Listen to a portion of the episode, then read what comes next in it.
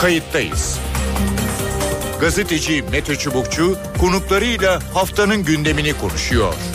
Tarihi yaşarken olaylara kayıtsız kalmayın. İyi günler. Bir kayıttayız programıyla daha karşınızdayız. Tarihe ışık tutmak ve olan biteni anlamak için önümüzdeki yarım saat sizlerle birlikte olacağız. Yanı başımızda 5 yıldır iç savaş milyonlarca Suriyeli'yi yerinden etti. Sadece Türkiye resmi rakamlara göre 3 milyona yakın kişiyi ağırlıyor. Ülkelerindeki çatışma ortamından kaçıp yeni bir hayat kurmak isteyenler genelde Avrupa'nın yolunu tutuyor. Bunun içinde geçiş noktası olarak Türkiye kullanılıyor. Her gün yüzlerce mülteci Ege Denizi'nden Avrupa'ya ayak basmakta. İlk durak Yunan adaları. Avrupa Birliği her geçen gün artan binlerce sığınmacı karşısında çaresiz kalınca Türkiye ile masaya oturdu. Ankara-Brüksel hattında ard arda görüşmeler yapıldı. Nihai toplantı ise pazartesi günü gerçekleşecek. Bu zirvede sığınmacı akınının nasıl durdurulacağı konuşulacak. Avrupa Birliği ile müzakerelerde vize serbestliği ve 3 milyar euro mali destek karşılığında Türkiye geri kabul anlaşmasının şartlarının yerine getireceğini, sığınmacıların Avrupa'ya geçişini engellemek adına Ege'de denetimleri sıkılaştıracağını ve topraklarında bulunan Suriyelilere sunduğu hizmetlerde iyileştirmeye gideceğini taahhüt etti. E, bu kapsamda ilk sı- sığınmacı iadesi de salı günü gerçekleşti. 500'e yakın mülteci Yunanistan sınır polisi tarafından İpsala sınır kapısına getirildi. Grup tampon bölgede Türk yetkililere teslim edildi. Kayıttayız da bu hafta sığınmacı krizine bakacağız. Geri kabul anlaşmasının Türkiye'yi mülteci kampına çevirip çevirmeyeceğini ve önümüzdeki yıllarda Türkiye'yi nelerin beklediğini ele alacağız. İlk konuğumuz Metin Çorabatır. Metin Çorabatır İltica ve Göç Araştırmaları Merkezi'nden. Metin Çorabatır hoş geldiniz kayıttayız programına. İyi yayınlar Mete Bey. Çok teşekkür ediyorum. Ee, hemen e, başlayalım. Ş- şimdi e, Avrupa şunu e, söylüyor. E, benim yollayacağım yani bana gelenleri Türkiye geri alsın. Şimdi e, net olmak için bu bir Avrupa'ya gidenleri Türkiye'nin geri kabul etme anlaşması mı olacak Avrupa ile yoksa Avrupa bana gelişleri de Türkiye'de engelleyin mi diyor. Hangisi? Şimdi geri kabul anlaşması e, Suriye krizi başlamadan önce e, epey önce Türkiye ile Avrupa Birliği arasında başlamıştı. İşte Türkiye ona paralel olarak vize serbestliğine şart koşuyordu.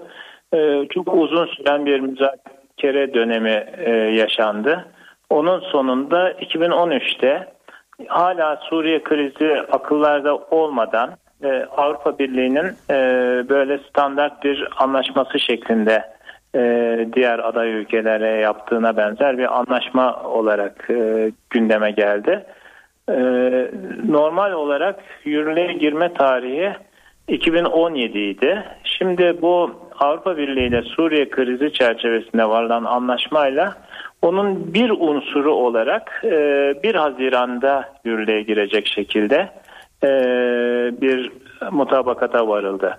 Anladım. E, dolayısıyla bu son dün önceki gün meydana gelen şey sanırım Brüksel'deki zirve öncesi Türkiye'nin bir jesti. Türkiye ile Yunanistan arasında ikili bir geri kabul e, e, protokolü vardı. E, anladığım kadarıyla o çerçevede yani asıl geri kabul anlaşması henüz yürürlüğe girmedi. Peki e, biraz daha e, açık anlatmak e, anlamında dinleyicilerimiz e, açısından. Şimdi varsayalım ki e, Suriye'den e, göçmenler e, geldiler e, o savaştan şey yaparak kaçarak E, ve Türkiye üzerinden Yunanistan ve oradan Avrupa'nın herhangi bir ülkesi ya da Yunanistan'a gittiler. Şimdi ne olacak? Bunlar toplanıp Türkiye'ye geri iade mi e, edilecek? E, ya da bunların Türkiye'den gittiği nasıl tespit edilecek? Şimdi e, zaten Avrupa Birliği ile bu anlaşma demin siz de e, haberin başında söylediniz yorumlarınızda. E, sadece e, Avrupa'ya gidenlerin hepsinin Türkiye'ye geri gönderilmesi e, söz konusu değil.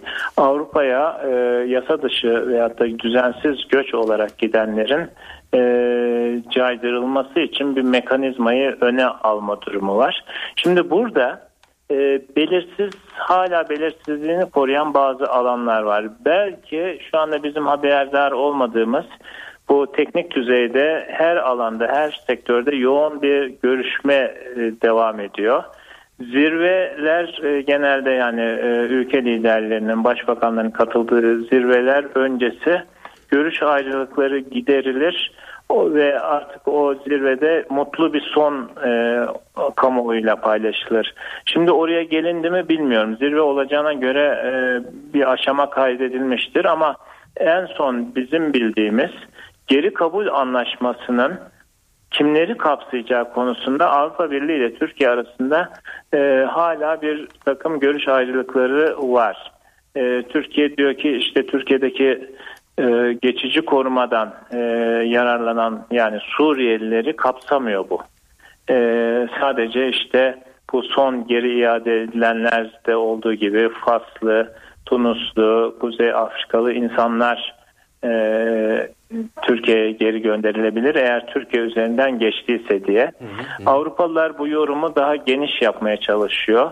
Yani herkes Türkiye açısından mümkün olduğu kadar az insanı kapsasın ki e, bize her giden e, geri gönderilmesin. Avrupalılar da geniş bir tanım yapmak istiyorlar. Bunun nasıl bir tanımla sonuçlandığını, bir mutabakata varıldığını veya varılıp varılmadığını bilemiyorum. Ama neticede bu geri kabul anlaşmasını bir yıl öne alarak Avrupa Birliği bir caydırıcılık mekanizmasını e, devreye sokmak istedi. Peki. Ben bir mülteciyim.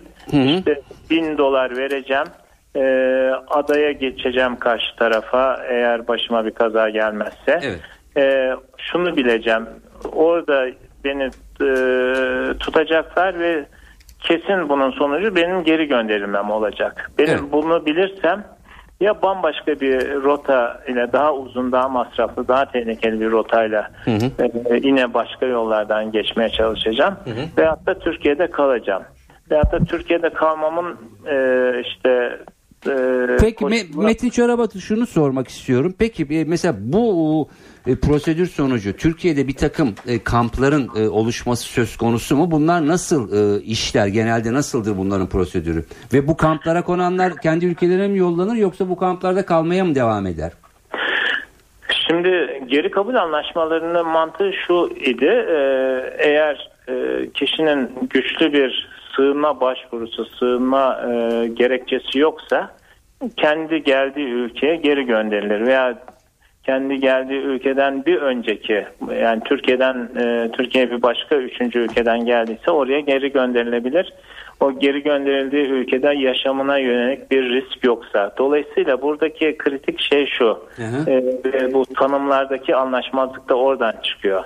Avrupa Birliği'nin yönetmeliklerine göre bir ülkeye geri göndermek için e, o ülkede adil, etkin bir sığınma sisteminin mevcut olması lazım. Evet. Şimdi Türkiye'deki Suriyeliler e, re Türkiye geçici koruma verdi ve Türkiye'deki Birleşmiş Milletler'in de rol oynadığı geçici koruma e, normal bireysel sığınma sistemine Suriyelileri sokmuyor. Hı hı. Suriyelilerin sığınma başvurusu yapma imkanı yok. Normal olarak işte geri gönderilen insan Türkiye'de sığınmaya başvuracak. O e, sığınma başvurusu kabul edilirse Türkiye'deki e, sığınma sisteminin sonucunda e, mülteci olup olmadığına kanaat getirilecek ve mülteci evet. ise tekrar Birleşmiş Milletler tarafından bir üçüncü ülkeye yollanacak. Evet. Ama Hı. şimdi bu yollar kapandı. Onun için büyük bir şey var. Kamp kurulmayacak gibime geliyor. Çünkü e, şu anda Türkiye'nin 25 kampı var 10 vilayette. Hı hı. E, toplam 275-280 bin kişi kamplarda yaşıyor. Evet. Ama asıl büyük nüfus şehirlerde. E, yalnız şimdi genel e, diğer mülteciler için uygulanan bizim uydu kent dediğimiz e, şekilde mümkün olduğu kadar bu insanları kayıt oldukları şehirlerde e, mecburi ikamete tutma ve böylece mobilizasyonu azaltma gibi bir evet. çaba var. Evet. E, geri göndermek kim olursa olsun Türkiye geri kabul anlaşması çerçevesinde aldıktan sonra normal olarak onları e, bir kere kaydedilecek eğer kayıtları yoksa Türkiye'de daha önce. Hı hı. Sonra işte Suriyeliler ise sığınmaya başvuramayacaklar. Evet. Ee, ama bir Faslıysa, bir Tunusluysa, bir e, Libyalıysa normal olarak e, sığınmaya e, başvurup vurmayı isteyip istemediği sorulacak. Başvurmak istiyorsa uzun süren bir sığınma e, başvuru değerlendirmesine tabi tutulacak. Hı hı. Ondan sonrası da açık. Yani birçok bilmediğimiz e, soru işaretleri var. Kargaşa var. Peki. Metin Çorabat'ı çok teşekkür ediyorum programımıza e, katıldığınız e, ve sorularımızı yanıtladığınız için. Metin Çorabat'ın İltica ve Göç Araştırmaları e, Merkezi'ndendi. Şimdiki e, konuğumuz doçent doktor Murat Erdoğan. Murat Erdoğan e, Türkiye'nin en önemli e, araştırma merkezlerinden birinin e, müdürü. Hacettepe Üniversitesi Göç ve Siyaset Araştırmaları Merkezi Müdürü Murat Erdoğan telefon attığımızda. Murat Bey hoş geldiniz kayıttayız. Evet, hoş bulduk Mete Bey. Nasılsınız? Ka- karışık karmaşık e, bir e, süreç. E, biraz e, aydınlatmaya e, çalışıyoruz. E, şimdi Avrupa ile Türkiye arasında imzalanan nedir? Türkiye üzerinden Avrupa'ya gidenlerin tekrar Türkiye iadesi mi yoksa Türkiye'nin bunları Avrupa'ya gitmesini engellemesi mi? Aslında mümkünse ikisi birden. Evet. Yani şu an Avrupa Birliği'nin Türkiye öncelikleri tamamen değişti. Önce bunu söylemek lazım. Evet. Ve ben bundan Türkiye-Avrupa Birliği ilişkilerini çok destekleyen bir akademisyen, bu ülkenin bir insanı olarak da son derece üzgünüm. Hı hı. Yani mülteci krizinin Türkiye'ye uluslararası bakımdan Türk siyasetine yansıması, Türk demokrasisine yansıması bakımından da bir takım olumsuzluklar getireceğini bir işareti olarak algılıyorum ben bunu. Bu konuda da hiç mutlu ve iyimser değilim açıkçası Türkiye ile Avrupa Birliği arasında yapılan şu anki müzakerelerden. Evet. Neden? Çünkü Avrupa Birliği'nin öncelikleri çok değişti. Avrupa Birliği için şu an Türkiye'de demokrasi, insan hakları, basın hürriyeti vesaire gibi konular neredeyse tali konular oldu. Folklorik olarak bunlar konusunda bazı açıklamalar vesaireler yapılıyor. Ama Türkiye ile olan ilişki tamamen mülteci krizi mülteci. üzerine bina evet. edilmiş durumda. Hı. Siz ne kadar çok mülteci tutarsanız biz size o kadar e, mali destek vereceğiz, siyasi destek vereceğiz gibi bir noktaya doğru gidiyor. Peki. Bu bunun da çok sağlıklı bir şey olmadığını düşünüyorum açıkçası ben. Evet teknik olarak e, hem e, göndermeyin e, e, hem de gelenleri alın. Peki şunu evet. e, soracağım yine teknik olarak. E, bu nasıl tespit edilecek Türkiye'den e, gidip gitmediği? İkincisi işte e, e, basında çıktı. E, her gün bin kişiyi biz kontrollü olarak ülkelere dağıtmak için e, alabiliriz Türkiye'den e, diye. Bu, bu mümkün mü böyle bir e, süreç prosedür? Ya bunlar bana e, yani gerçekten çok fantazi gibi geliyor. Bunların uygulanabilir bir tarafı yok. Yani bu insanlar karşınıza muhatap olduğunuz dalganın bu tip kuralları dinleyebilecek bir hali yok. Hı hı. Şimdi bakın şu an sadece 2016'da günde ortalama 2002 kişi karşıya geçti. Türkiye üzerinden karşıya geçti. Evet. 2016 rakamlarına, 2015 rakamlarına bakıyorsunuz bu sayı 2300'lerde falan.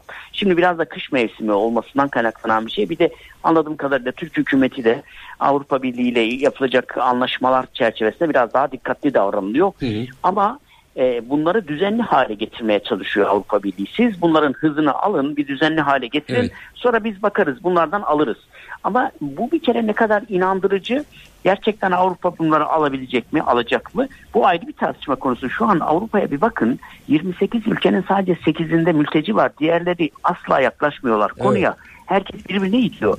Peki ileride Avrupa Birliği'ni zaten birlik olarak bu işte görebilmemiz neredeyse mümkün değil. Hı hı. Biz hangi taahhütüne inanıp Avrupa Birliği'nin tamam biz bunları tutalım diyeceğiz. Evet. İkinci bir nokta hı hı. Türkiye'ye giriş devam ettikçe yani Türkiye'nin doğu sınırındaki sorun devam ettiği müddetçe, güney sınırındaki sorun devam ettiği müddetçe Türkiye'ye girişler devam ettiği müddetçe bu insanların bir bölümünün e, kendisini Avrupa'ya doğru atması eğilimi de gayet güçlü. Evet. Şimdi bizim yaptığımız çalışmalarda şunu görüyoruz Mete Bey. Bu da Hı-hı. çok önemli. Türkiye'deki Suriyeliler gitmiyorlar Avrupa'ya.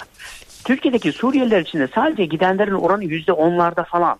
Ama asıl giden transit gelip gidenler yani Afganistan'dan, Pakistan'dan evet. vesaire gelenlerle birlikte Suriyeliler de gidiyor. Ama bunlar gayet profesyonel mülteci adayları. Dolayısıyla Türkiye'nin bunları Evet. Çok fazla kontrol edebilme şansı, şansı yok. yok. Bakın bakın şöyle bir şey e, az önce de söyledim günde 2002 kişi geçiyor ve günde ortalama 4 kişi ölüyor. Bu 4 kişiyi 2002 kişiyle birlikte düşündüğünüzde mülteci için risk yüzde birin altında. Bunu ve göze alıyor mülteci, yani. Bunu göze alıyor. Yani bombalardan, mayınlardan, cellatlardan kaçıp geliyor bu insanlar. bu insanları durdurabilecek bir mekanizma yaratmak zor. Ve hatta ben şunu şöyle söylüyorum. Sorun yeni başlıyor. Mülteci krizi sadece Suriye ile ilişkili bir kriz olarak başladı belki ama bundan sonra dünyanın her tarafından insanlar bunu zorlayacaklar. Artık bu kapı açıldı. Yani Evet. bu Pandora'nın kapısı açıldı diye düşünüyorum açıkçası. ben. Peki e, şunu soracağım ya yine merak edilen konulardan birisi bu işte geriye e, şey, iade e, anlaşması. E, işte kamplardan bahsediliyor. Bunlar e, pratikte mümkün mü ya da böyle bir şey yapılacak mı E, ya da normal hani şehirlere mi tekrar e, dönecekler Suriye'den e, geçenler? E, tekrar gitmeleri nasıl engellenecek? E, kamp olursa bunların yaratacağı sosyal e, bir takım rahatsızlıklar olur mu? Ne, ne- nedir yani bunun şeyi gelecekte? Ee, Mete Bey o kadar zor ve o kadar uygulaması zor şeylerden söz ediyoruz ki bakın şu an Türkiye'de geri gönderme merkezlerimiz var bizim bu krizin öncesinde kurulan. Evet. Bunların kapasitesi işte uydu kentlerde bunlar e, kapasitesi 5000'in altında. hı. Şimdi bu gelen sayılar o kadar dev ki siz bu insanları yerleştirecek kamplar inşa etmeniz neredeyse mümkün değil. Bir de kamp hayatı çekilir bir hayat değil. Çünkü bir sürü Bakın- Yunanistan'da falan biliyoruz. Yani İ- Aynen, İtalya'daki e, Lampedusa'da falan sürekli rahatsızlıklar çıkıyor. Hayır bakın e- en iyi kamplar bizde. Bizim en iyi kampta bile yarı açık cezaevidir bir süre sonra kamp. Yani bakın ben kamp kamplarda yaşayan çocuklarla görüşüyorum. Bugünlerde onlarla ilgili bir çalışmamız var. Dört senedir çocuklar kamplarda bir şehir merkezi görmemişler. Bütün hayatları o tel örgülerin arasında geçiyor. Şimdi böyle bir hayat ileride de sürdürülebilir bir şey değil. Herkese zarar bir şey. İkincisi kamplara bu insanlara bakın bu en son Ankara patlamasından sonra biliyorsunuz Ankara patlamasını yapan önce bizim hükümet e, bir Suriyeli olarak açıkladı. Sonra ortaya çıktı ki Türkiye Cumhuriyeti vatandaşı ama kendisini Suriyeli olarak kaydettirmiş vesaire. Evet. Bunun üzerine güvenlik önlemleri artırıldı. İşte MİT devreye girdi, güvenlik e, güçleri devreye girdi. Kayıtlamanın öncesinde bir sorgulama yapıyorlar. Ve şu an başvuranların büyük bölümünün başvurusunu reddediyorlar. Evet. Peki reddettiklerini ne yapıyoruz biz? Hiçbir şey yapamıyoruz. Şu an onlara bile biz bir şey yapamıyoruz. Dolayısıyla Türkiye'ye bunları göndermek ve kampa doldurmak düşüncesi hiçbir şekilde realize edilebilir bir düşünce değil. Doğru da değil. Bu insanların e, çok büyük bölümünün istisnalar dışında insanca yaşama hakkı da var. Evet. Bizim bunu manage etmemiz lazım. Doğru. Bu konuda Avrupa Birliği çok ucuz gidiyor. Avrupa Birliği bir strateji geliştirmiyor. Bakın Avrupa Birliği'nin yaptığı panik içinde bir Türkiye ile bir anlaşma yapalım ve bu anlaşma çerçevesinde ne kadar az- insan gelirse o kadar kar gibi bir hesap. Bu Yani bir, sürdürülebilir bir şey pazarlık. Peki bunun Tabii ki. bir maddi boyutundan söz ediliyor. Şimdi 3 milyar e, euro. Türkiye diyor ki zaten bu hiçbir şey değil. Üstüne üstlük bu e, anladığımız kadarıyla bir takım projeler karşılığı verecek. Tam e, emin Aynen. değiliz. Belki sizden detayı e, öğrenebiliriz. E, böyle bir pazarlık gelip gidiyor. Nedir bu miktar? Bu miktar nereye kullanılacak? Ne yapılacak? Şimdi şimdi Avrupa Birliği bu bir 3 milyardan söz etti. Ardından Avrupalılar e, bu parayı nasıl bulacaklarına e, karar vermeye çalışıyor. Ardından ardından bu parayı bulduktan sonra bunu nasıl kullanacaklarına karar vermeye çalışıyorlar. Hala bu mali dağıtımın nasıl gerçekleşeceğine dair bir mekanizma kurulmuş değil. Bugün Evet. gazetelere yansıdı. Biraz da e, Brü- Brüksel'deki toplantı öncesi Türk hükümetine bir şirinlik yapıldı. 90 milyar milyon dolar gibi ya da euro gibi bir kaynağın açıklandığı ifade ediliyor. Bu da kamplarda yaşayan e, çocukların eğitimi için vesaire. Evet. Şimdi e, burada şöyle bir durum var. Gerçekten 3 milyar çok komik bir rakam. Neden olduğunu söyleyeyim size. Sadece Almanya'nın 1 milyon mülteci için kendisine maliyetini hesapladığında 30 milyar eurodan söz ediyor. Bir yıllık maliyetten. Evet. Almanya'nın 70 bin mültecisi olan Baden-Württemberg eyaleti önümüzdeki senenin bütçesine 2 milyon milyar euro ilave kaynak koydu. Ve siz Evet. Türkiye'ye 3 milyon mültecinin olduğu Türkiye'ye diyorsunuz ki biz size 2 sene için 3 milyar euro veriyoruz. Lütfen durdurun bunları. Bu e, rakam bir komik. Ardından Avrupalılar dediler ki tamam biz size parayı vereceğiz ama projeniz yok dediler. Bunun üzerine bizim başbakanlıkta bir çalışmalar yapıldı. O çalışmalar neticesinde şimdi dün açıklanan e, daha ilk e, taslağı açıklanan bir program çerçevesinde e, Türk hükümeti 20 milyar dolarlık bir e, 20 milyar euroluk bir Evet. şey açıkladı paket. Hı hı. Şimdi buna yakından baktığınızda tabii ki eğitim var, sağlık var, göçün yani güvenlik önlemlerinin artırılması ile ilgili şeyler de var. Çünkü bu sadece Avrupa'nın başına bela olmuyor. Ama bu böyle itibariyle- böyle bir rakam Avrupa'dan gelmesi herhalde Gelmeyecek. ger- gerçekçi değil, mümkün değil yani. Ya, gerçekçi değil. Şu anın Avrupa'sı böyle bir rakamı mümkün değil ödeyemez. Ee, ve dolayısıyla Avrupa'da bu işi mümkün olan en alt limitte tutmaya çalışıyor. Bizimkiler de bakın bu işin maliyeti budur haberiniz olsun demeye çalışıyor. Ben şunu söylüyorum yani herhangi bir Avrupalı bunun hesabını yapabilir. Hı hı. Bu sadece mali bir sorun değil. Bunun başka riskleri var. Güvenlik riskleri, sosyal riskleri, siyasal riskleri bunun da hesaba katılması lazım. Biz şimdi Avrupalılara desek ki size yılda 10 milyar euro veriyoruz. Buyurun bu 3 milyonun 2 milyonunu da siz alın. Alırlar mı? Alabilirler mi? Böyle bir şey söz konusu olabilir mi? Tabii, ha, o zaman o zaman biz 3 milyarla bu işi nasıl çözeceğiz? Şimdi ben şöyle bir şey söylüyorum biraz dramatik ama Türkiye ile Avrupa Birliği arasındaki ilişki son dönemde şöyle bir şeye dönüştü. Bizim artık neredeyse işbirliği yapacak bir dostumuz kalmadı. Avrupalıların bir umudu kalmadı. Böyle alelacele bir araya gelmiş e, iki e, taraf bir şey yapmaya çalışıyor. Hı hı. Türk devleti de hiç olmadığı kadar Avrupalılara şirin davranmaya çalışıyor. Yani o konuda da enteresan bir durum var. E orada Ve başka Avrupalı... belki bir vize e, serbestliği konusu da e, söz konusu. Ama yani, ama yani bu, ne kadar bu, gerçekçi bu, bilmiyorum. Bu pazarlığın yani hem gerçekçi değil hem de bu pazarlığın bir parçası olması da ayrıca bir garabet bence. Yani bakın bu sorunu ben sabahleyin Doçe Vele'ye de bir röportaj verdim. Hı. Bu sorun entegre Türkiye'nin de içinde olduğu yani 28'in karar alıp Türkiye'ye deklare ettiği şekilde değil 28 artı Türkiye'nin oturup ortak stratejiler geliştirmemiz gerekiyor ve gerçekçi stratejilerin olması gerekiyor. Avrupa'da bulunan mültecilerin sayısı 1,5 milyon Avrupa Birliği'nin nüfusu 508 milyon evet. yani binde 20 Türkiye'dekilerin oranı Türkiye nüfusunun %3.4'üne çıktı. Evet. Şimdi arada uçurumlar var ve bu panik ve bu bencillik de e, sürdürülebilir ve normal bir şey değil. Ahlaki olarak da normal değil. Evet. Mültecilerle birlikte yaşamaya onlar da alışacak, biz de alışacağız. Hı hı. Dolayısıyla daha gerçekçi bir yük paylaşımının olması lazım. Peki. Hocam çok kısa e, şunu şey yapacağım. E, sizle çeşitli programlarda e, yine söyleşiyoruz. E, Türkiye önümüzdeki yıllarda e, neye alışmalı? Çünkü artık Suriyelilerin bir kısmı burada, bir kısmı burada e, kalacak ve buna yönelik bir takım politikaların acilen hayata geçirilmesi gerekiyor. Çok kısa Kesinlikle. bir yanıt alırsam sevinirim. Buyurun. Yani ben, bakın ben hiç bu konuda tereddütüm yok. Biz bunu göç uzmanları olarak dünyadaki göç hareketlerini takip eden insanlar olarak sürekli söylüyoruz. Suriyeliler bugün savaş bitse dahi %80'den fazlası Türkiye'de kalacak. Yani biz 2026'da 10 sene sonra Türkiye'de yaklaşık olarak 4-5 milyon Suriyeli ile birlikte yaşayacağımıza kendimizi bir kere alıştırmamız lazım. Ve bu işin birinci derecede yapmamız gereken ciddi bir kayıtlamaya ihtiyacımız var. Hı hı. Bu konuda ciddi zaaflar var. Sayıları bilmiyoruz, nitelikler bilmiyoruz. İki, 850 bin çocuk var ki okul ihtiyacı var bunların. Sadece 70 bini Türk okullarına gidiyor ve Türkçe öğreniyorlar. Geri kalan facia bir durumda. Okula gideni de facia durumda, gitmeyeni de facia durumda. Bu bizim geleceğimizi birebir etkileyecek bir şey. Buna özel olarak dikkat etmemiz lazım. Ve bütün süreçler içinde yerel entegrasyonu önemsememiz lazım. Bu yük tamamen belediyelerin üzerine binmiş durumda. Evet. Belediyelerin devreye girmesi lazım. Ve mutlaka merkezi bir yapılanmaya ihtiyacımız var. Yeni bir kuruma ihtiyacımız var. Bu bir bakanlık olur, müsteşarlık Hı-hı. olur, başkanlık olur bilemem. Ama darmadağınık bir durum var. Stratejik kararı bir türlü alamıyoruz. Her kurum kendi çabasını evet. gösteriyor. Ama bu dağınıklık hepimize zarar. Ee, ve işbirliğini önemsememiz lazım. Gerçekçi zeminler Hı-hı. geliştirmemiz evet. lazım. Ee, mülteci sopasıyla Avrupalıları dövmeye kalkmayalım. Bu bize Peki. de zarar, onlara da zarar. Peki. Ee, Murat Erdoğan, e, doçent doktor çok teşekkür ediyorum programımıza ben teşekkür ederim. için.